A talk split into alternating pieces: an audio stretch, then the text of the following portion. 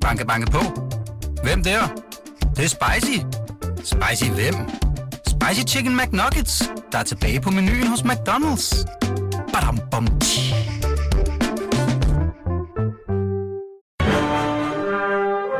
Du lytter til Radio 24 Den originale taleradio. Velkommen til Huxi og det gode gamle folketing med Huxi Bak. Rigtig hjertelig velkommen tilbage, også her fra øh, formandstolen i det gode gamle Folketing. Vi har brugt en time på at klappe i vores små hænder og glæde os over, at det andet Folketing øh, åbner i dag, den første tirsdag i oktober, 2. oktober. Øhm, men nu skal vi se lidt øh, fremad. Regeringen har lagt en plan om at tiltrække flere udlændinge. Der er lidt hej i partiet Venstre omkring kvoteflygtninge. De to ting vender vi tilbage til. Fordi vi starter med en anden ting omkring Venstre, nemlig øh, en sag, som vi har vendt ganske kort, og en sag, som i den store substans øh, har fyldt meget, både i medier, politisk og i dette program. Det handler om, øh, ja, det i folkemunde, burkaforbuddet, men sådan officielt maskeringsforbuddet. Øh, og helt præcist handler det om en situation 1. august, hvor der var demonstration mod tildækningsforbuddet, som det også hedder. Kært barn har mange navne. Øhm, der var der fra politiets side givet tilladelse til, at man godt måtte gå med burka, fordi det ligesom var en anmeldt demonstration, og så er der det her med anerkendelsesværdigt formål osv. Så, videre. så der måtte man godt, hvis man var sådan en, der havde en burka derhjemme og gik i den, så måtte man øh, hoppe i den og ud og demonstrere. Øhm, så på et tidspunkt opstår der en situation, hvor en kvinde i en burka øh, bliver meget bekymret, fordi hun er åbenbart forvirret over, hvad skal det her øh, forbud indeholde, og, og hun bliver øh, bange for, at det handler om, at hun vil få hævet alt sit tøj af foran sine børn ud på gaden, hvis øh, politiet fanger hende osv. Hun, bliver, øh, hun er synligt berørt af det. Og derfor er der en kvindelig betjent, som, som giver hende en krammer, og det er der et billede af, og siger, at det skal nok gå alt sammen. Vi ved faktisk ikke, hvad hun siger, men det er vel, det er vel noget i den øh, dur. Og hun er en såkaldt dialogbetjent. Jeg var ikke klar over, at sådan nogen fandtes, det må jeg så også sige, men, men okay. det har politiet meddelt, at hun er øh, dialogbetjent. Men se, den episode og det billede, det faldt øh, venstrepolitikeren Markus Knudt, som på det tidspunkt var integrationsordfører, øh, for brystet. Og han har simpelthen øh, klaget til politiklagemyndigheden øh, over, hvorfor man dog ikke opretholder loven, som jo, altså, på sin vis... På en eller anden måde skulle politiet måske have gået ind her, bortset fra, at der jo var givet tilladelse til, at man godt måtte have den her burk på, osv. osv. Men Markus Knud, han sagde, øh, eller også siger i forbindelse med den her klage. Jeg har svært ved at se, at folk, der demonstrerer mod en beslutning, der er taget af det danske folkestyre, fortjener et kram. Der er en bred opfattelse i Folketinget og det danske samfund om, at brugen af niqab og burka er kvindeundertrykkende. Politiet må aldrig blive en frivillig eller ufrivillig aktør i en politisk øh, debat. Man kan udvise empati på mange måder. Man kan gøre det på en måde, hvor det ikke efterfølgende kan blive misbrugt af alle modstandere af niqab-forbuddet og den halve verdenspresse. Øh, betjenten vidste, at hun stod foran en stor gruppe journalister. Siger Markus Knudt altså. Øh, skal vi lige starte der, om det er... Øh, altså, har han, har, han, har han fat i noget, Pia Christmas Møller, eller hvordan? Altså, jeg er temmelig irriteret over, at vi overhovedet skal diskutere det her. Men det skal vi. I, i det gamle folketing. For jeg synes simpelthen ikke, sagen kan bære det. Øh, jeg øh, øh, støtter i den grad øh, Bertel Hårders øh, kommentar til det her, og jeg synes, at Markus Knudt skulle finde en landingsbane hurtigst muligt. Han skulle slet ikke have været i luften med det. Og Bertel Hårders øh, kommentar til det, den gemte jeg bare lige, men vi kan godt tage ja, den nu. Ja. Det er, at han synes, det er så fint. At det er et glimrende, det er et fint eksempel udvist af politiet, det er, ja, det er helt rigtigt at gøre det her. Et, et politi, der har konduite og har, har, har menneskelig forståelse og kan gå ind i en situation og håndtere den, hvor er vi så hen? Mm-hmm. Altså, hvis det hele skal køre fuldstændig rigidt, så kan vi sætte robotter til.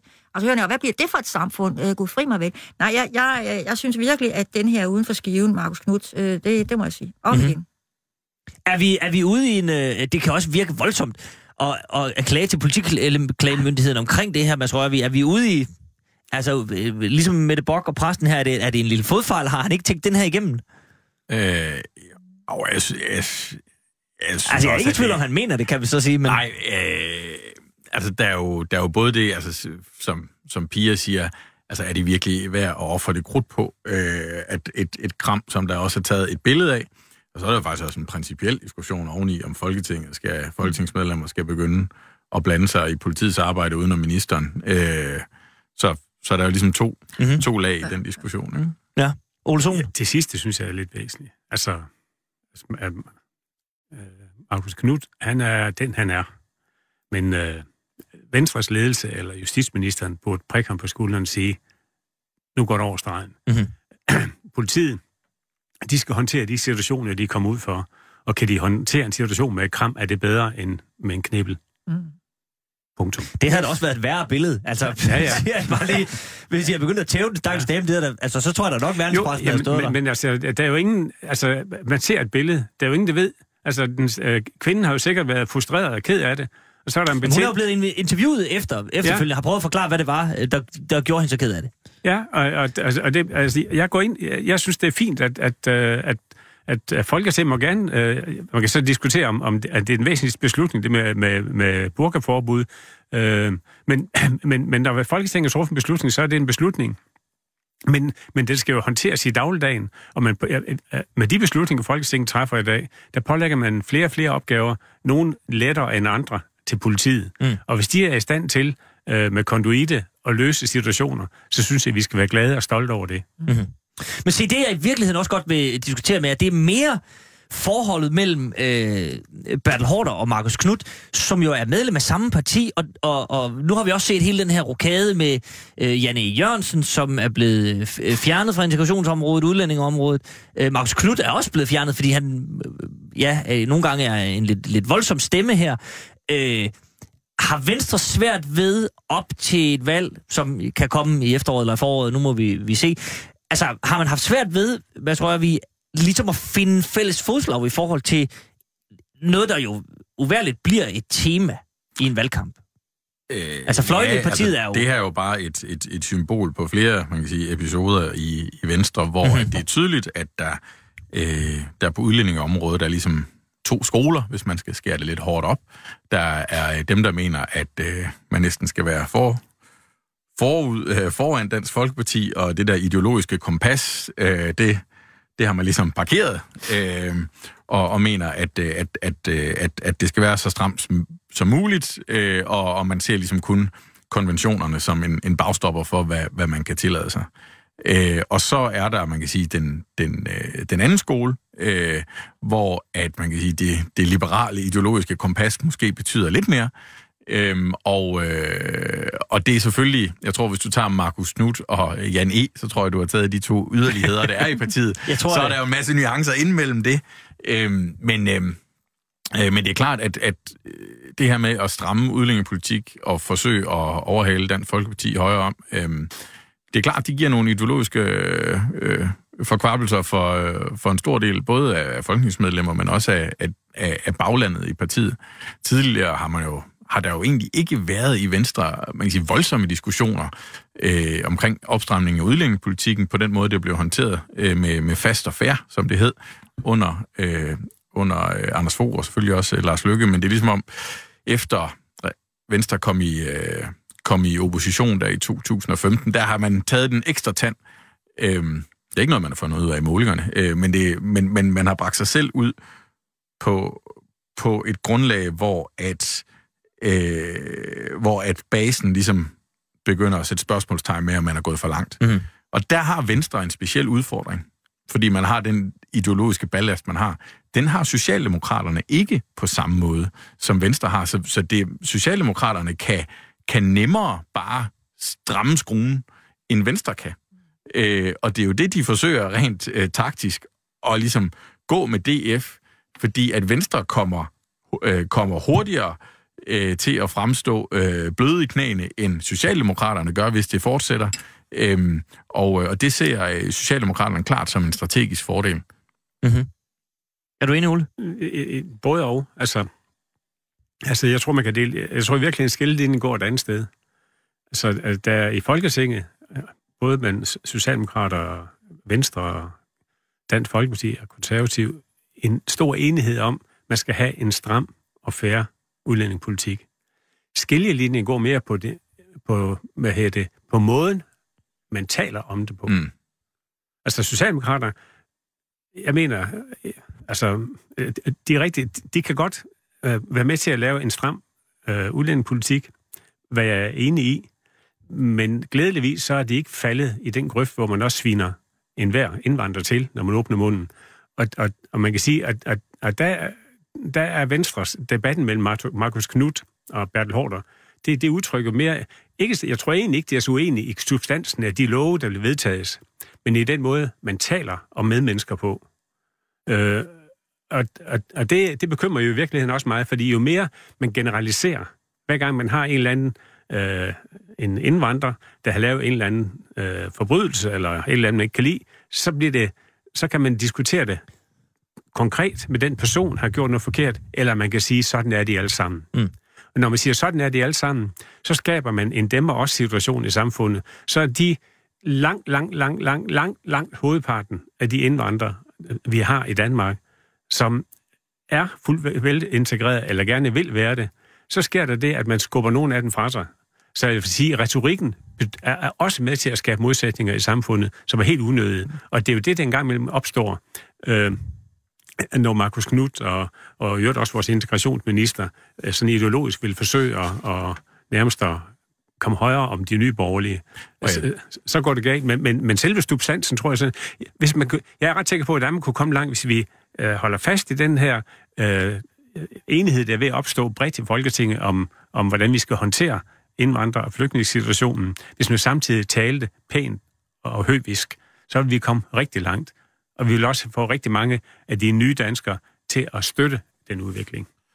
Ja, Mads. Og lige præcis, det er meget enig med det, Ole siger. Øh, lige præcis øh, den situation, at der er nogen, der, der taler i, man kan sige, øh, mere ekstremt omkring øh, de her øh, tilfælde, og måske også er mere sådan generelt karakter, det rammer jo som boomerang i det, man skal til at diskutere nu omkring tiltrækning af udenlandsk arbejdskraft. Mm-hmm. Fordi når du generaliserer på, på, den, øh, på den måde, og når du ligesom taler indvandring generelt op som et problem, og det truer danske værdier og alt muligt andet, så gør du det også sværere at føre den, øh, føre, øh, den politiske diskussion, der handler om tiltrækning af udenlandsk arbejdskraft, hvis du bare har skåret det hele over en kamp. Og øh, regeringen kommer med et udspil, forventer vi herinde så længe, omkring tiltrækning af udenlandsk arbejdskraft, og det gør de altså ikke for sjov. Altså det, Nej, der jamen, kan, det, jeg er glad for, at du tager hul på ja. temaet, Mads. Jeg, nu kan jeg kan citere Troels Lund, som er beskæftigelsesminister og sidder med, med området, og han siger, øh, tiden er nu kommet til, at vi bliver nødt til at udfolde den dagsorden, der hedder tiltrækning af udenlandsk arbejdskraft. Øh, den er lige så vigtig for Danmark, som det er at få stoppet tilstrømning. Altså, og, og vi har snakket om det flere gange her, altså der, der bliver jo råbt og skrejet på arbejdskraft. Præcis. Altså, vi, vi skal bruge dem. Præcis. Men sagen er så, øh, i måden, vi taler om, om de her mennesker på, men vel også sådan rent lavpraktisk, hvordan Troels Lund og resten af regeringen vil få solgt den her til først og fremmest Dansk Folkeparti og Martin Henriksen, som, som er deres integrationsordfører, og, og øh, nu er der, de har vist, øh, hvad hedder det, beefet lidt op. Marie Krav øh, med flere er kommet ind over det der, så man har sådan et triumvirat. øh, altså, den skal jo sælges til nogen, som ingen interesse har i at fortælle det her op. Ja, men, men, men det kan godt være, at man... Altså, det, det er temmelig kortsigtet, ikke? Fordi, altså, det, som vi talte om i, øh, i forrige time, altså, det går godt i Danmark. Konjunkturerne øh, buller der ud af. Det går rigtig godt for virksomhederne.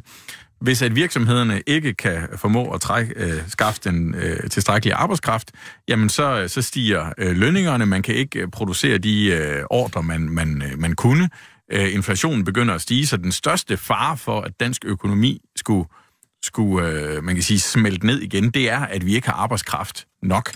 Øh, og der er to måder at skaffe arbejdskraft på. Det er dels at, øh, på, sådan på den korte bane, øh, dels at give skattelettelser, det fornemmer man ligesom heller ikke kan lade sig gøre. Tiltrækning af udenlandsk arbejdskraft, det er også enormt svært. Ligesom de to håndtag, du kan dreje på, sådan mm. på den korte bane. Øh, og øh, øh, og der, der har regeringen bare øh, gjort gjort det svært for sig selv, dels med Liberal Alliances øh, øh, ageren der forud for, for sidste juleferie, og, øh, og den udlændingdebat, der kører lige i øjeblikket, som er meget generel, øh, øh, den, der har du gjort det enormt svært at dreje på de to håndtag. Mm. Ja, fordi Martin Henriksen har været ude at sige i forhold til øh, Truls Poulsens udmelding og regeringens planer, at det synes han er noget pjat. Det sætter spørgsmål ved de 98 øh, stramninger, man har lavet. Det er en underminering af alt det, der er blevet lavet nu. Jamen, og, og det er jo lige præcis sådan en udtalelse, der er et symbol på, at vi er nødt til at skelne mellem dem, I vil forsøge at begrænse. Og det er jo, hvis, man, hvis jeg har forstået Dansk Folkeparti og borgerlige partier og andre ret, at også Socialdemokraterne med, at det, det man begrænser, det er flygtninge og asylansøgere. Og det vi taler om, når vi taler tiltrækkende udlandsk arbejdskraft, jamen det er jo folk, der kommer hertil for at arbejde, måske med deres familie. Og det er bare dem, det, det kan vi ikke undvære. Altså, hvis, hvis Nå, man men... siger nej til dem, så sætter vi dansk økonomi øh, over styr. Ja. Eller i hvert fald potentielt. Men se, Martin Henriksen med, med flere... Øh, deres argument er, Pia Christmas, at det er slet ikke nødvendigt. Vi, nu var vi forbi erhvervsskolerne og øh, så videre i sidste time, og Martin Henriksens argument er jo, jamen der går jo masser af mennesker rundt i Danmark, som bare skal opkvalificeres. De skal bare lige uddannes til at tage de her øh, arbejdspladser. Det er overhovedet ikke nødvendigt. Vi skal have lukkede grænser, og så skal vi nok klare butikken. Der er masser af danskere, der kan tage de her jobs. Hvor var Martin Henriksen og Dansk Folkeparti henne i alle de foregående finanslovsforhandlinger, hvor de har siddet centralt ved bordet, når det handlede om erhvervsuddannelserne og lignende, rekruttering og opkvalificering? Hvor meget har de øh, lagt ind på at få øh, opkvalificeret vores arbejdskraft? Jeg spørger bare. Jeg har ikke øh, haft mulighed for at få øje på, at de har været særlig stærkt øh, prioriteret øh, på de områder der.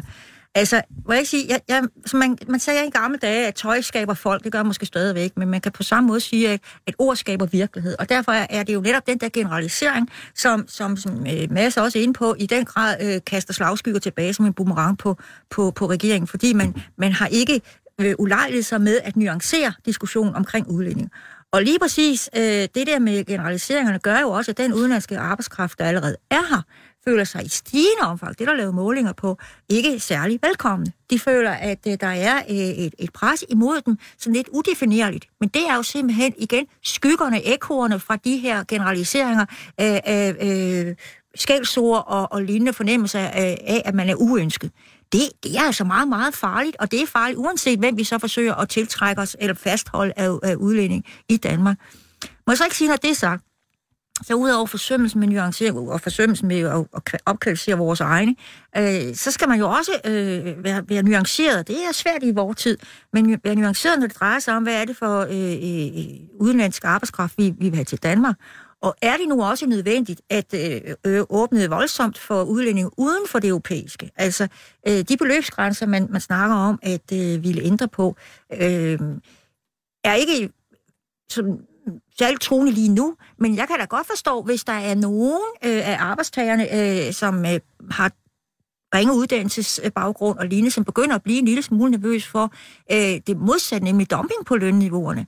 Altså, det er rigtigt, en overophedning øh, kan komme i kølvandet på mangel på arbejdskraft, det kan give inflation, og det kan så ende med, at vores produktion og vores øh, øh, vækst øh, øh hæmmes og går i stå. Altså, det er med på. Men, men omvendt er der jo også øh, nogen, der måske siger, at vi skal altså også passe på, at vi ikke bare øh, åbner hoveddøren for øh, arbejdskraft og øh, underminerer vores øh, øh, lønsystem og vores øh, velfærdsniveau. Altså, vi har jo set i USA for eksempel, at øh, det er først nu, for første gang i, jeg tror det er 30 år, at lønningerne er begyndt at stige en lille smule. Ellers har øh, det hver gang været sådan, at når der var vækst øh, i, øh, i øh, jobskabelsen i USA, så har det været med øh, dårligt lønnede jobs, typisk. Der har været en polarisering af den anden verden. Man har også set det i Tyskland i en grad, så den øh, kristendemokratiske kansler Merkel har øh, stået spidsen for at lave en minimumsløn. Altså, så der er jo flere ting i det her, og bundlinjen på det hele er, at vi har behov for nogle politikere, som insisterer på at gå ombord i den her diskussion nuanceret. Mm-hmm. Og men, at, men Pia, må jeg så ikke lige sætte komme der og så spørge, ja. om ikke, og det er jo frygteligt at sige, men at nuancer og valgkamp, det går ja. sgu ikke hånd i hånd. Det er... Uh... Det er måske det er en meget rigtig konklusion. Det, det, det, det, er problemet. Det er problemet. Det er problemet. Men altså, øh, det, det, det ændrer bare ikke på, at vi har det behov, hvis vi øh, skal mm. finde de løsninger, øh, vi trænger til. Mm øh, som kan bære demokratisk øh, og også... Men, men, så, så, men så vil jeg formulere spørgsmålet på en anden mm. måde. Er det ikke nærmest politisk selvmord, at, at, at, at, at øh, Venstre lægger op til det her, og man siger, at vi vil prøve at nuancere debatten. Jeg tror også, Tommy Ahlers, øh, øh forsknings- og uddannelsesministeren, var ude at sige, at vi er nødt til at skille de her to debatter ad. Der er forskel på dem, der sådan, tilstrømning af, af flygtninge og asylansøgere osv., og så tiltrækningen af arbejdskraft. Og det er vi nødt til at gøre. Men kan man det i et år, hvor alle andre partier, hvor Dansk Folkeparti vil jo gå ud og sige, at der skal bare ikke komme nogen ind der, de har jo, altså det er jo bare den brede pensel hen over det hele, og så det er også nemmere for, altså, det er også nemmere for journalisterne at lave en overskrift på. Det, er- det er jeg med på. Og det skal man vel også tage med i. Jamen, jeg, jeg tror ikke, Venstre gør det her for sjov, fordi hvis de bare skulle op, optimere på, øh, på at vinde næste valg, så tror jeg ikke, de har kastet sig ud i den her debat. De gør det simpelthen fordi, at der sidder økonomer inde i Finansministeriet og, og rusker i dem og siger, nu må I altså gøre et eller andet. Fordi at vi kan se i vores prognoser, at det potentielt brænder sammen. Øh, så, så, så de gør det ikke for at vinde næste valg nødvendigvis, fordi det tror jeg, det tror jeg ikke er et nyttigt redskab. De gør det simpelthen, fordi der er behov for det. Men hvad, hvad, øh, Ole Sohn, hvad siger de der... Øh, hvad siger de der økonomer, hvis man så siger, jamen, altså det kan vi godt se, men der går jo også en masse mennesker rundt, som vi vidderligt kan opkvalificere. Det kan være, at det tager lidt længere tid, at det er en farbar vej. Ja, Jamen altså, det er rigtigt, det sidder økonomer i Finansministeriet, og det sidder altså også virksomheder, som skriger på kvalificeret arbejdskraft. Det, der er udfordringen i Danmark, det er, at vi har stadigvæk arbejdsløse. Det, vi mangler, det, vi har mangel. Vi, vi, har, vi har mangel på arbejdskraft med de rette kvalifikationer. Mm. Og, det, øh, og, vi, og, vi kunne gøre noget. Og hvis Socialdemokraterne ligesom finder deres niche her, så vil de kunne gå ind og lave en aftale med regeringen og sige, nu må I erkende, at de nedskæringer, I har lavet på erhvervsskolerne den tid, I har siddet her, de har været forkerte. Vi må have tilført nogle reelle nye midler, vi kan opkvalificere vores egen arbejdskraft. Men det tager til fire år, inden, inden man starter, til man er udlært. Mm-hmm. Derfor så er man nødt til i en mellemliggende periode at få tiltrukket arbejdskraft udefra. Ellers brænder økonomien sammen. Det kan man så måske gøre, jeg tror jo, jeg ved ikke, om det er regeringen eller jobcenter, hovedstaden, altså noget, der har planer om at lave jobcentre i Sydeuropa, altså hvor der er ledig arbejdskraft, altså inden for EU, som man kan trække op. Mm-hmm. Det var en Ja. mulighed. Jeg læste lige i Berlingske Tiden her til morgen, at der er en kvart million højt uddannede tyrker, som vil øh, væk øh, fra Erdogans mere og mere formørkede Tyrkiet, øh, fordi de er mere vestligt orienterede og har høje uddannelser. Dem kunne vi måske også gøre brug af. Men vi er nødt til at lave et mix, fordi man kan ikke, øh, øh, virksomhederne i Danmark kan ikke vente fire år på, at vi har kvalificeret arbejdskraft uddannet. Men vi kan komme i gang, og og man kan sige, at Socialdemokraterne har virkelig en krog over for regeringen, fordi øh, øh, med den kunstige modsætning, det nu bliver, altså ikke kunstig modsætning, den modsætning, der bliver i, i debatten, hvor vi, øh, altså, hvor Dansk Folkeparti og, og, og dele øh, og integrationsministeren gør alt for at tale en, enhver udlænding ned, øh, kombineret med det behov, som virksomhederne har. Der er man simpelthen nødt til, altså med, med højt uddannet arbejdskraft, der er man nødt til at finde et mix, hvor man på den ene side siger, nu uddanner vi, sætter vi reelt flere penge af til at få flere egne faglærte. I en mellemlæggende periode, der er vi nødt til at tiltrække folk fra andre dele af EU. Det kan vi gøre i den sydlige del af Europa, hvor der også er, er, er overskud af arbejdskraft, af højt uddannet arbejdskraft. Ellers må man også tage dem andre steder fra. Altså, vi er simpelthen nødt til at få løst den konflikt, altså ikke den konflikt, den modsætning. Fordi ellers så øh, er der ordre, der ikke bliver udført, eller også er der nogle virksomheder, som flytter produktionen til udlandet. Ja. Og vi Men, men, men må jeg bare lige spørge lige helt konkret til det der med for eksempel, hvis der sidder øh, 250.000 højt kvalificerede tyrker, der kunne jeg bare forestille at hvis man går ud og, og siger, jamen, så er, det, så er det dem, vi skal hive herop. Den er svær at sælge øh, ja, til ja. Dansk Folkeparti, men den er vel også svær at sælge til Socialdemokraterne, Ole, Jo, som, men- som, som, som, som altså, alt andet lige kører en, en noget strammere kurs, end, end man plejer. Hvis man siger, at 100.000 tyrker, det er det, vi har brug for. Jo, jo, jamen, jeg er slet ikke i tvivl om, hvad der kommer til, fordi der er valgkamp, og, og, og nuancerne, altså, nuancer har det svært i en valgkamp. Mm. Og det er klart, at Socialdemokraterne vil også sige til regeringen øh, med god ret, I, har, I, er, I, er, I ligger som I har ret. I kunne have gjort noget. I har siddet 13 ud af 16 år. I kunne virkelig have boostet vores faglige uddannelser. Det har I ikke gjort. Øh, så, så det bliver ikke nogen let sag for regeringen, og Socialdemokraterne øh, har, har i øvrigt også en god sag, men, men, men det ændrer bare ikke på, man kan nok ikke løse det øh, før et valg. Nå, men, Men- nu spørger jeg men- bare lige igen. Det, det, det er vel også en dårlig sag for Socialdemokraterne, hvis man skal sige, at det, der står 100.000 tyrkere. Det er mere... Altså, er det, er det den vej, man vil gå ja, ja, nej, det tror jeg ikke, man vil. Altså i valgkampen, der, der, der er ingen tvivl om, at valgkampen vil komme til at køre på, at, at, at, at Venstre har forpasset, eller regeringen har forpasset mulighederne for øh, at hæve Mhm. mm-hmm. antallet af faglærte. Man, man kan dokumentere, at der, der er skåret øh, ikke bare kroner, men hundredvis af millioner af erhvervsuddannelserne. Øh, og, Ja. Men den er jo dobbelt, ikke? Fordi at du mangler også ufaglærte. Altså, så, så Det gør man. Det, altså, det kunne godt være, at du, du havde, øh, du havde, hvis du havde opkvalificeret de, øh, de ufaglærte til faglærte, det er altid øh, prisværdigt, ikke? Men ja. Så kan du sige, så lå tyngden et andet sted. Øh, Jamen, jamen, jamen- det gør den stadig, ikke? Så, så, så det er ikke sådan, man kan sige, privilegeret situation, hvor der er en stor pulje af ufaglærte at tage. Altså, de har også jobs. Præcis, præcis. Øh, men, men, men altså, det er derfor hele tiden... Øh, altså, i Danmark, der, der har vi mangel på folk med rette kvalifikationer.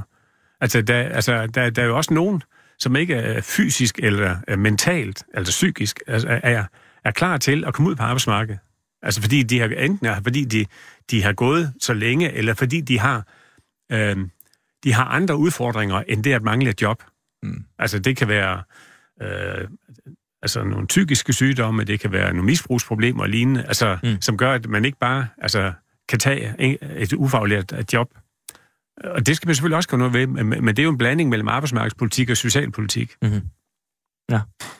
Per Rismus? Nå, jamen altså nu øh, er der jo meget, der låser sig selv, fordi man er så tæt på et valg, øh, og, og det er fuldstændig rigtigt, at øh, når regeringen lægger det her op på det her tidspunkt, så er det fordi, de er presset til det. Men de har jo kunnet se det i, i nogen tid, øh, og derfor må det undre, at man ikke har forsøgt øh, helhjertet at bruge det værktøj, som er velkendt i skuffen, nemlig øh, øh, arbejdsmarkedets parter. Simpelthen have draget dem ind på et langt tidligere tidspunkt, og også måske øh, forsøgt at, at få Socialdemokratiet tale, fordi vinder Socialdemokraterne næste valg, er problemet jo det samme. Og derfor kunne det være et, et, et, et emne, der ville være super velegnet til en slags national kompromis eller en mm. trepartsaftale. Og det har man slet ikke øh, sådan for alvor prøvet at gå ombord i. Og det forstår jeg simpelthen ikke. Jeg ved godt, det er bagudrettet, og det kan man ikke bruge til noget politik. Men på den anden side se, hvis man ikke lærer af, af, af fejlene, så... Øh, jeg kender fejlene, så lærer man jo ikke noget af dem. Mm. Og det, det, jeg synes simpelthen, det er uforståeligt, at man ikke har prøvet at få, få fagbevægelsen ombord i den her sag, som, som øh, arbejdsgiversiden jo, jo længe har råbt op om, var et problem. Ikke? Mm. Ej, men nu, nu ligger det mig naturligt at forsvare regeringen, så det vil jeg så prøve også igen. øh, men, men man kan sige, to af de varme kartofler, der er jo i den her debat, det er den her IGU, hed den IGU-uddannelse, øh, ja, ja. som jo regeringen lavede faktisk. Øh, som er en... Ja, det, det, det, for altså, det er jo for, for asylsøgere og indvandrere. Ja. Integrationsgrunduddannelse. Ja, lige det, præcis. Det, lige præcis. Som i øvrigt, og det skal vi bare lige have med, jo har været en stor succes. Ja. Inger Støjberg har også været ude at sige, at det går rigtig godt. Lige præcis. Dansk Folkeparti ja. har stillet som krav, at den vil de gerne have væk. Og den er jo lavet udenom Folketinget, fordi det er jo, man kan sige, en frivillig aftale blandt mm. arbejdsmarkedsparter. Øh, så det er jo en varm kartoffel i debatten, som jo regeringen faktisk har, har, øh, har, har, har gennemført, øh, fordi de kunne. En anden ting er jo... Øh, er jo øh, den her beløbsordning. Altså, hvis du kan tjene et vis... Øh, øh, dokumentere, at du kommer til at tjene en vis sum penge, jamen, så er du velkommen, så stiller vi ikke flere spørgsmål. 400 eller andet tusind. Præcis. Den, øh, der var et flertal udenom regeringen, der hævede det beløb. Det vil sige, at det blev sværere at komme til Danmark for at arbejde. Men det var et flertal udenom regeringen, altså Dansk Folkeparti og Socialdemokraterne og, og andre partier, SF. Så man kan sige, altså, et flertal udenom regeringen har faktisk trukket i den i den anden retning her, ikke? Og det, det er jo bare et billede på regeringens handlerum her. Det er godt nok svært, og det er godt nok op ad bakke. Det, det er Troels Lund, der sidder med det, og han, han, han, han får en, uh, en udfordring med at få det her til at falde på plads. Mm-hmm. Det, det, det er rigtigt, øh, men, men øh, man kan jo også prøve siger ikke, det er nemt, men at lægge en kniptavnsmanøvre ned over Dansk Folkeparti, som jo gerne vil gøre sig gode venner med store dele af fagbevægelsen, SID og Blue Collared People, hvad ved jeg, de prøver jo at, at have mange år haft en bevidste strategi at hugge ind på Socialdemokratiets øh, kernetropper, for så vidt også SF's. Ja. Og hvorfor så ikke lave en alliance øh, med netop øh, øh, arbejdstagersiden, som, som kan se problemerne? For det, de mærker det jo ude på ja. virksomheden, og har heller ikke en interesse okay. i, at tingene udvikler sig så galt, så, så, så hvis man sige, øh, øh, velfærdsvæksten går i stå. Det er klart, de er interesseret i lønstigninger, men ikke, at det kommer over. De er interesseret i nogle, nogle sikkerhedsklausuler, der indebærer, at de ikke bliver øh, dumpet øh, på lønningerne af de øh, udlændinge og lignende, der må komme til. Men simpelthen få den draget ind, for det vil jo i sig selv kunne give et pres øh, øh, i forhold til Dansk Folkeparti, som er interesseret i at komme på god fod netop med, med den del af fagbevægelsen. Jeg tror, nøglen til at løse den her situation, den sidder hverken i regeringen eller Folketinget, den sidder hos Claus Jensen, blandt andet, øh, som er formand for, for Dansk Metal.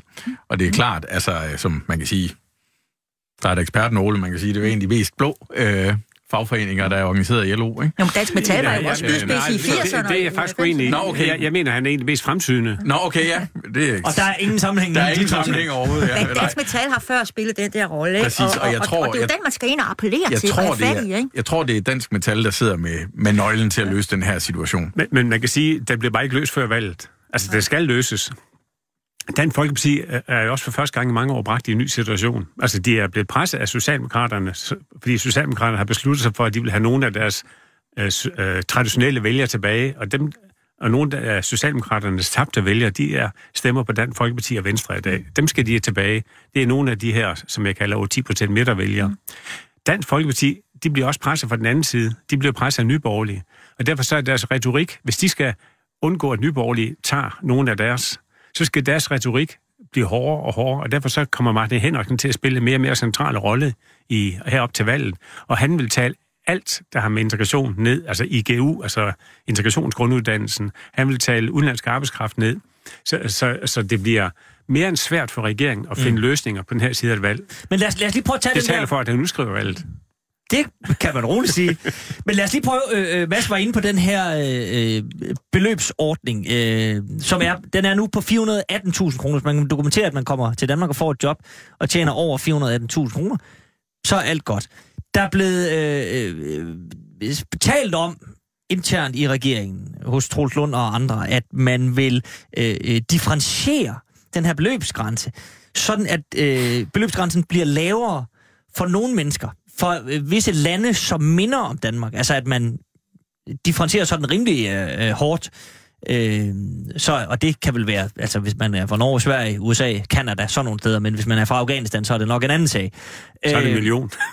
ja, mere hvis det står til Martin Henriksen, tror jeg. Men, øh, men altså, er det et gangbart forslag, men Kan, kan det ikke give nogle problemer? Det, det er jo sådan en, en, en differentiering, som måske kan... Ja, jeg tænker bare, at EU måske kunne godt gå ind og sige, jamen det, det der, det lyder sådan lige frisk nok. Nej, jeg tror, det, det tror jeg faktisk ikke, så længe det er på et objektivt grundlag. Og der ligger der jo en liste, der hedder OECD-landene, som man kan sige, at den tætteste objektive definition på, hvad det er for nogle lande, der, der ligner Danmark. Så kan det være, at der er nogen, der har nogle ideologiske forkvabelser over det, men, men hvis vi skal holde os sådan på, på et juraspor, og EU kan vi selvfølgelig ikke differentiere mellem, det, det, det forhindrer det indre marked, og det er også fint, men hvis vi kigger uden for EU, jamen så har du den der OECD-liste mm. lande, øh, hvor at Australien er med, og Kanada er med, men Afghanistan er ikke med. Øh, det er ligesom øh, de vel, velstillede økonomiske øh, lande. Ja. Øhm, så, øh, så den vil du nok kunne bruge til at differentiere på, øh, for at kunne finde en praktisk løsning på det. Men, men jeg, det, det, det, vil man sikkert kunne, men, men udfordringen er, at der kommer næppe nogen australier til Danmark. Der kommer til gengæld... Ikke at, nok i hvert fald. Nej, men, men man kan- tidligere kom der jo også fra Østeuropa. De er jo også en del af OECD-landene. Mm-hmm.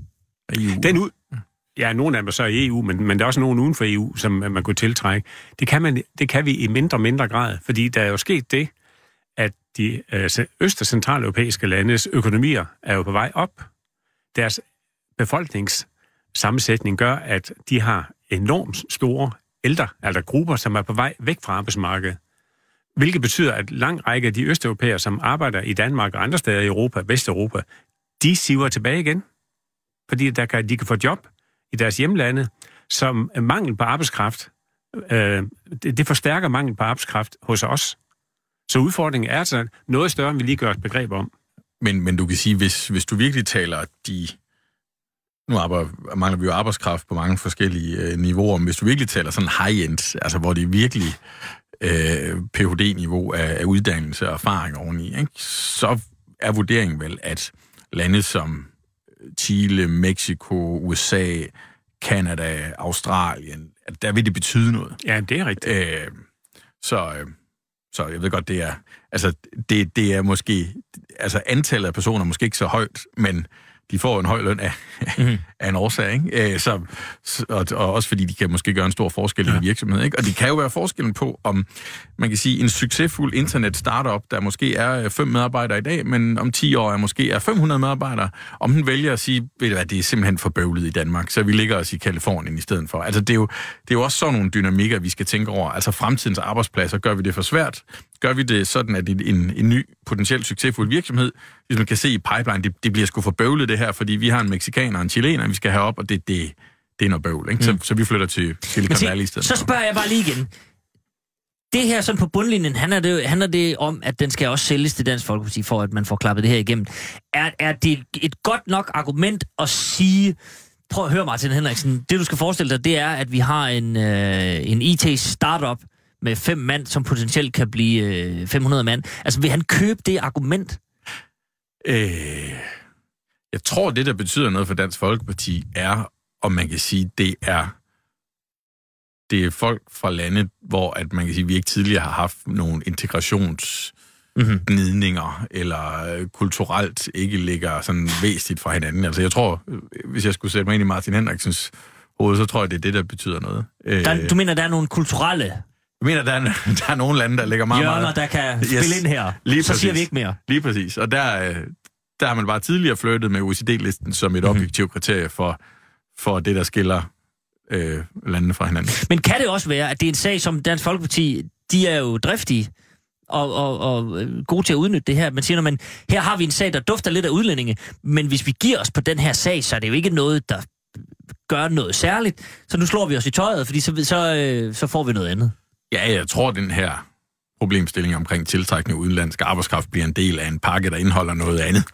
Øh, mm. Det kunne være, at det bliver koblet med det her paradigmeskifte øh, Ja, ja. diskussion om, øh, om, om Integration og eller integration hjemsendelse. og hjemsendelse og alt muligt, og så bliver det hjørnestenen i en finanslovsaftale, som der gør, at alle står og smiler uden for en glasdøren på et tidspunkt, og så er det et godt springbræt til et folketingsvalg.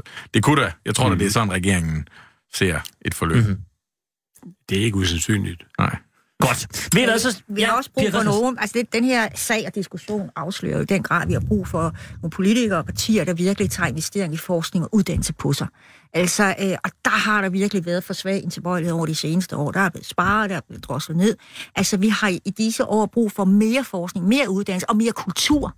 Altså, de der steder, hvor man ligesom øh, har, har sparet og sparet, øh, det, det er simpelthen en helt gal vej, og vi, vi, øh, vi er jo nærmest strippet øh, lige nu, øh, behovet melder sig så massivt, som det gør, og det er jo på grund af, af forsømmelser.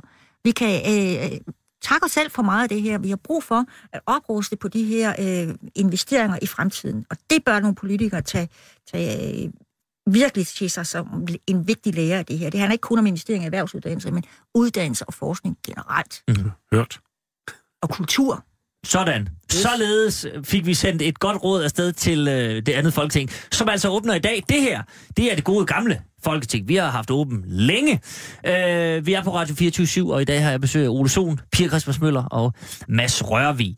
Øh, og vi bliver lige ved, øh, ved Venstre lidt endnu, fordi apropos det her med tiltrækning af udlændinge, så er der også andre udlændinge, nogle meget specifikke udlændinge, som man fra regeringens side de sidste tre år ikke har ville tage imod i, øh, i landet. Det drejer sig om de såkaldte kvoteflygtninge.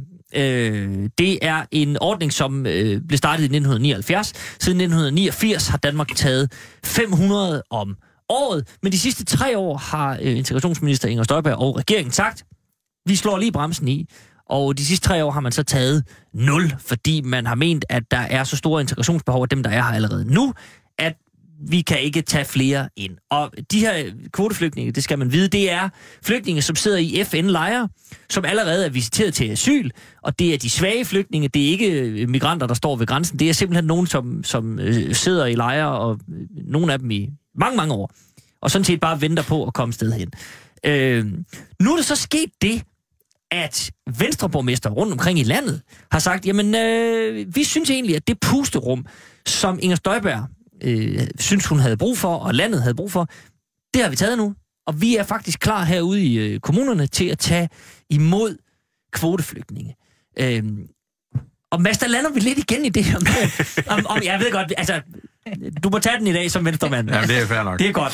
At, øh, at Venstre er sådan lidt i splid med sig selv, fordi nu sidder der nogle borgmester derude og siger, jamen det, det kan vi sagtens, og og det synes vi er det rigtige at gøre. Vi er da et parti, der, der hjælper til, og, og kvoteflygtningesystemet er jo et, et godt og ordentligt system. Øh, så, så kom bare an. Det er 500 flygtninge fordelt på 98 kommuner. Det er, øh, altså selvom de så alle sammen skulle ind i en kommune, vil jeg næsten sige, ikke, det er til at overskue. Det siger de her borgmester. Men, øh, men Mads Fuglede, den nye udlændingeordfører, han siger, jamen det går ikke. Inger Støjberg siger, jamen det går ikke. Der er stadigvæk øh, knas i maskineriet. Øh, altså er der lidt knas i- med, med baglandet også nu? Ja, men det, Venstre, det, altså, det rammer ned i det, vi har, har talt om, ikke? Øh, Og hvis man skal være lidt nuanceret omkring det, så kan man jo sige, at det er jo måske, det er jo den gruppe, der altså har det aller, aller største behov. Hvor man kan sige, Altså kvoteflygtninge. kvoteflygtninge. Ja. Du kan sige, dem der, dem der stod øh, ved grænsen der i 2015, hvor at det for alvor strammede til, det var måske de allermest ressourcestærke, altså dem, der selv formåede at, at komme Mhm. mm. op igennem i Europa. Men dem, vi taler om her, det er jo så dem, der, der, der har allerstørst behov. Siden 2015 er der jo sket en markant udvikling, øh, mest takket være EU. Jeg tror, antallet af migranter, der søger til EU nu, er faldet med 98 procent siden 2015. Det er jo helt vildt, ikke? EU havde ikke styr på det dengang. I Det har man 2015 var der i Danmark 21.000, i år har der været 520, kan jeg sige. Ja. Så det er så det et er, pænt fald. Det er, et- det er et markant fald, ikke? Øh, og derfor kan man jo rette tage den her diskussion op igen. Jeg tror, at Inger Støjberg og, Christians, øh, og Folketingsgruppen inde på Christiansborg havde håbet, at vi, vi kunne vente til efter et folketingsvalg. Men objektivt set, der vil det jo være rigtigt at tage diskussionen øh, nu. Og som du siger, det er jo heller ikke altså 500 mennesker, det burde måske, det er jo borgmesteren, der skal få det til at fungere i det daglige derude, så hvis Mm. de siger god for det, kan man måske sige, så er det måske på tide. Øh, og øh, ja, så hammer det jo, altså, rammer det også ned i den der, altså, øh, øh, venstre diskussion, ikke? Altså, der er nogen, der, der, øh, der, øh, der godt kan, kan rumme det, og så er der nogen, der, der er på, på den lidt mere øh, hardcore fløj, ikke? Som, øh, som mener, at, øh, at vi har nok udlændinge i Danmark, der kommer mm. som, som flygtninge og indvandrere. Ole Sohn, øh, altså Socialdemokraterne, vi kunne godt lige tage dem med, de er jo lidt på en badebillet her, fordi man ligesom sidder og siger, jamen, ja, det... Man støttede jo det her kvoteflygtningestop. Og så har man så senest meldt ud, at man, hvis man får regeringsmagten, vil lave sådan lidt en gummiløsning, der hedder, vi er klar til at tage et sted mellem 0 og 1000. og så kan man... Altså, det er jo gavmildt hvis og så fremt. Øh, men, men bør, bør Venstre sige, når man... Øh, altså, det er jo også... Du, du nævnte selv det her med tonen i debatten og sådan noget. Altså, er det ikke et godt signal at sende? Jamen, det er de svageste flygtninge. Nu tager vi... jo. Nu er vi tilbage og tager 500 her. Og, og, Altså, Altså- for, for det første synes jeg, at man skal tale EU op, fordi at de reelt har taget sig sammen og sørget for at, at mindske øh, immigrantstrømmen. Ja. Der er meget, der skal gøres nu, både med hvad hedder det, grænsebevogtning, men også, at vi hjælper de sydeuropæiske lande, som stadigvæk har store udfordringer Ja. med, at, at de folk, som er dernede, altså øh, immigranter, øh, at de også bliver behandlet ordentligt. Men, men jeg er enig i, at den øh, stramme udlændingepolitik, som er blevet ført, har givet resultater, og det er godt. Men det gør selvfølgelig også, at vi også skal have det humane blik tilbage. Øh, og de flygtninge, som sidder i FN's flygtningelejre, det er jo nogen, som ikke har noget som helst alternativ. Øh, og de, de har gjort det, som vi har bedt dem om. Lad være at komme strømmende. Søg hen til FN's flygtningelejre, så finder vi en fordeling. Og der skal vi selvfølgelig tage vores del. Øh, og, og hvad hedder det, øh, nu kan jeg ikke huske, var det 500, vi tog før? Ja, 500 altså, om året. Ja, men, men altså, øh, netop det, at når den, øh, den løbende immigrantstrøm er stoppet, så skal vi selvfølgelig også tage vores ansvar. Mhm. Øh, men hvis, tror, tror du, Mette Frederiksen og, og company også vil gå ud og, og, og i, nu i et valgår og sige, men, Vi har så forkvaklet en, eller haft så kva- forkvaklet en debat om indvandring, flygtninge og migranter, Mhm. at det hele bliver blandet sammen i en stor pærevælling øh, og mangel på udenlandsk arbejdskraft.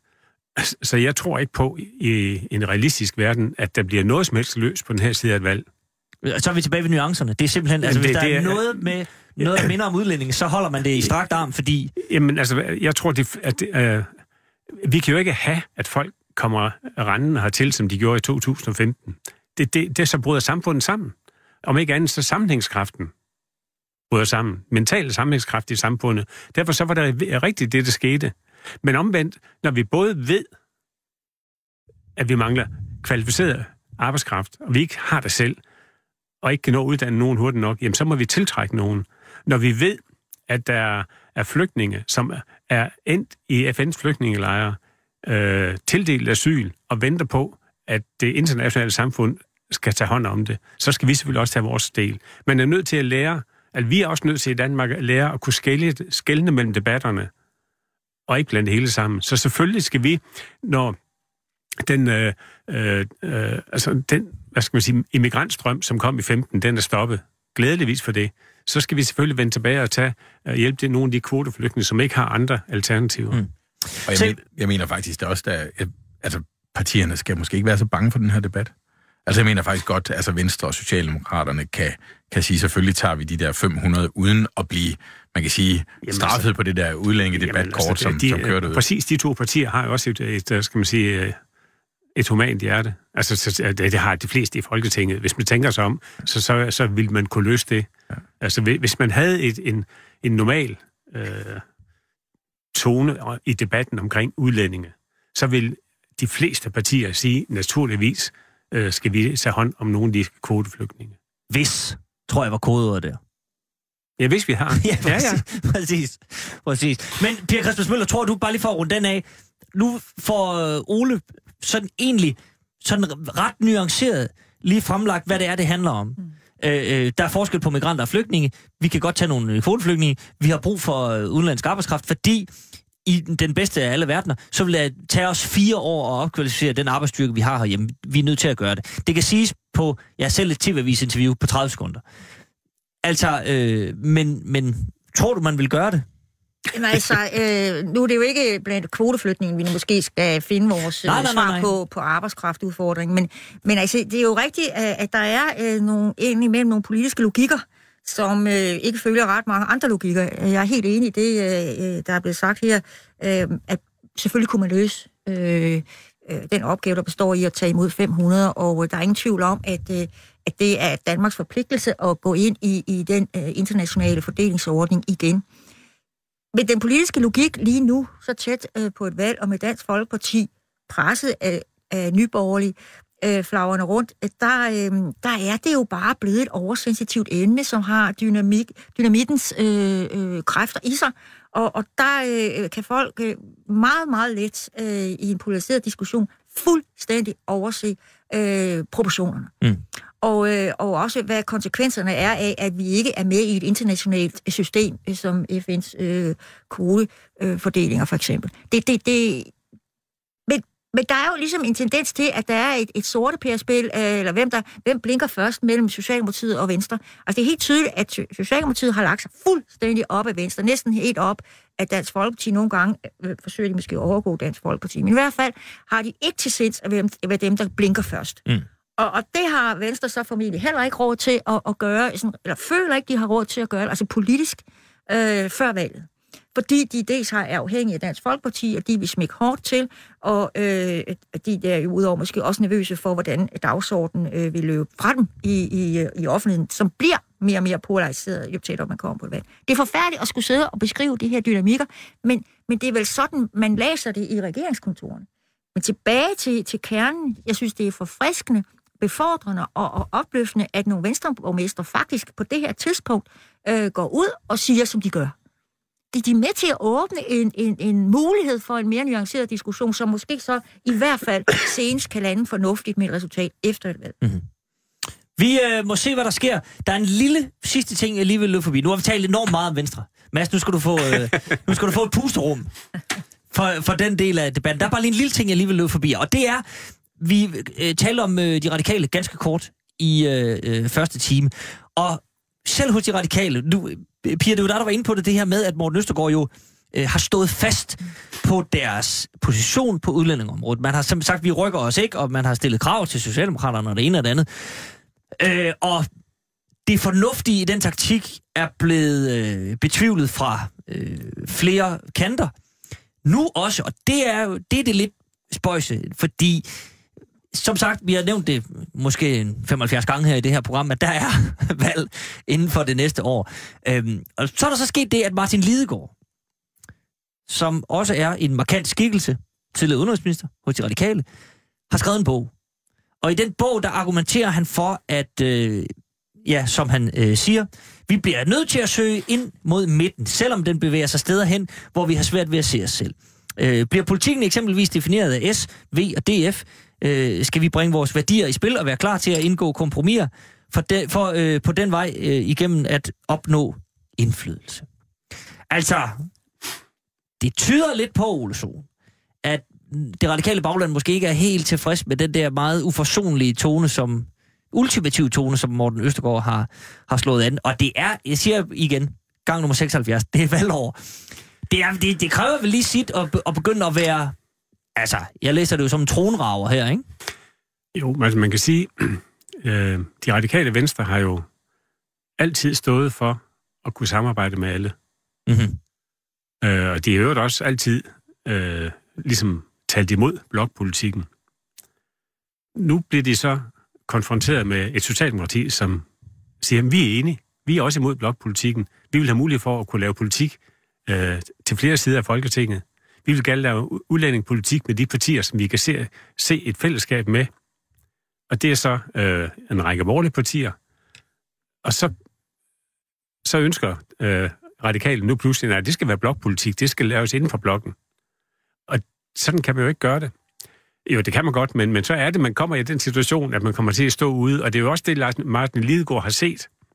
Det er, at påvirkningsmulighederne bliver jo mindre, hvis man står.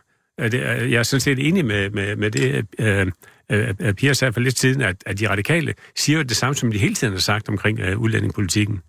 Men, men virkeligheden er bare forandret sig, fordi at befolkningen har ønsket, at politikerne skulle tage hånd om det på en anden måde, end de går hed til.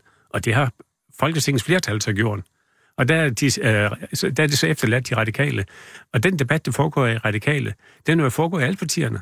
Altså det der med, hvor skal man placere sig i forhold til udlændingene? Øh, og Martin Lidegaard, jeg har ikke læst bogen, skal jeg lige sige, jeg har kun fulgt det øh, i, mm. i, i medierne. Men ligesom, jeg tror faktisk heller ikke, den er udkommet nu. Der er dukket et par Nå, okay, op. Men, men, men i hvert fald, at det han ønsker, det er, som, som jeg forstår ham, øh, og øvrigt også kender ham, så vil jeg tro, at han gerne vil have, at radikale bliver en del af debatten og løsningerne, og frem for at være en del af debatten og holdningerne. Mm-hmm. Ja, Pia? Jamen ligesom øh, Socialdemokraterne i mange årtier havde en fornemmelse af, at de havde en øh, førstefødselsret til regeringsmagten og statsministerposten, så har de radikale vel øh, i årtier haft den selvforståelse, at de var kongemager og dem, der var tunge på vægtskålen. Altså det var en, en, øh, del af, en meget væsentlig del af deres identitet, som også gjorde, at, at mange politiske holdninger kunne sælges ud. Sådan var det i hvert fald i mange årtier. Øh, men de har haft den selvforståelse, at de skulle være tæt på magten, og de skulle nærmest være dem, der afgjorde til hvilken side magten gik. Og det har de så kunne komme afsted med, altså siden øh, der, hvor Helve blev udenrigsminister, og op igennem øh, forrige 100 der, der, der Marianne Hjelved og Margrethe Vestager, de har der haft en Øh, mandatmæssig position til, at de kunne både stå fast på nogle politiske synspunkter og have øh, indflydelse på, på magtens centrum. Det er det, der er glædet med hende nu, fordi de andre partier har bevæget sig på nogle af de synspunkter, som de øh, ellers havde, har valgt at stå fast på. Og der kan man sige, at det er egentlig underligt, at der ikke kommer, øh, at den diskussion ikke er, er kommet tidligere i det radikale venstre. Fordi det har været så stærk øh, en del af deres DNA, at de skulle være, hvor øh, tingene skete. Så jeg kan godt forstå, at Martin Lidegaard øh, rejser diskussionen, og jeg har ikke i medierne set øh, diskussionen som, som et forsøg på kongemor. Det er vel mere et forsøg på at, at tage en åben øh, dialog om, hvor, hvor, hvordan skal det radikale øh, venstre øh, navigere. Fordi mm. det er jo tydeligt for enhver, øh, måske lige bortset fra Østergaard selv, det ved jeg ikke, men, men i hvert fald, at øh, den kurs, de har lagt sig på nu, hvor beundringsværden ellers kan være i forhold til fasthed og, og høj cigarføring osv., øh, det, det, den isolerer dem mere og mere, og bringer dem længere og længere væk fra at påvirke samfundsudviklingen. Og det er der jo ikke mange partier, der, der er undtagen de rene protestpartier, ser en idé i. Og slet ikke for et parti som det radikale venstre, der har været vant til at være i maskinrummet. Så jeg forstår godt, at diskussionen kommer. Kun undrer sig lidt over, at den kommer så sent. Øhm, jeg øhm, øh, er enig i, at der måske også kan være øh, bagved Martin Lidegaards øh, meldinger en politisk uenighed, altså hvor han måske også læser virkelighedens øh, behov anderledes end en Østergaard nuværende mm. ledelse. Det er en mulighed. Hvad synes du om øh, sludret rolle med? altså, vi. Nu bliver det, nu bliver det for voldsomt med sammenligning her. Ja. Og bare lige helt kort til sidst. Øh, vi ta- du talte før om det her med, øh, at du savnede anerkendelsen af kompromis. Det er vel det, Martin Lidegaard er inde på her. Men det står jo også op imod det ædle i at stå fast på sine synspunkter. Jamen, det kommer man bare ikke så langt med i en... Øh, men er det ikke ærgerligt, Mads? Er, er det ligesom, altså... Ah, jeg synes også, det er smukt at skulle indgå nogle kompromiser en, en gang imellem, og det er jo også, altså, det er jo, det er jo også det, der gør politik uh, spændende en gang imellem. Det er at sidde i forhandlingslokalet og, og, få, og få nogle, sådan nogle synspunkter dækket bredt, og det gør jo så også de her løsninger, man finder mere robuste og mere langtidssikrede mm. uh, ved at indgå det her over midten. Jeg tror, at et hvert parti i Folketinget gør sig en, en stor tjeneste ved ikke at formulere sig i ekstremer forud for næste folketingsvalg. Fordi uanset om det bliver et rødt eller blåt mm. flertal, eller lilla, eller orange, eller hvad det bliver, så, øh, så tror jeg ikke, at det er ultimative krav, der, øh, der tjener ens øh, forhandlingsposition. Så, men det var, ja, vi, vi behøver ikke åbne det igen, for det er slet ikke tid til, men altså, det er bare det spøjse i, at han siger, at men vi er nødt til at bevæge os derhen, hvor vi er svært ved at se os selv. Og det er, siger du, det er kompromisets kunst, og det er man simpelthen bare nødt til. Ja, men det, Nej, det, det, det er jo ikke uventet for nogle partier. Ja, altså, prøv nu her det er jo ret logisk, og det, det kan vælgerne godt forstå. at et, hvis et parti har 5% af vælgerne bag sig, eller for det sags skyld øh, 30% af vælgerne bag sig, så får man ikke hele sin politik igen. Så er man nødvendigvis nødt til, for at have skaffet 90 mandater, at lave et kompromis med nogen. Altså, jeg kan huske det så, øh, så tydeligt, fordi øh, det... Det skal gå stærkt, Ole. okay. Ja. ja men, men, men, øh, men, men sådan var det også i en forrige regering. Jeg ved- Man er simpelthen nødt til at sige, man skal jo lave kompromiser. Præcis. Øh, øh, Ole, jeg husker, I var nødt til at gå ud og forklare, at det var det, der var sket. Ja, Men altså, det, den historie, den tager vi sgu en anden god gang, Ole, ja. Fordi nu er der kun 10 sekunder tilbage. Jeg vil så gerne bare lige nå at sige Ja, det øh, synes tusind tak. Tak til Ole Sohn, tak til Pia Christmas Møller, og tak til Mads Rørvig. Tak. Vi giver Vi- ordet videre til Christiansborg. Præcis. De står klar på spotten om 3, 2, 1. Værsgo. Banke, banke på. Hvem der? Det, det er spicy. Spicy hvem? Spicy Chicken McNuggets, der er tilbage på menuen hos McDonald's. Badum, bom, tji.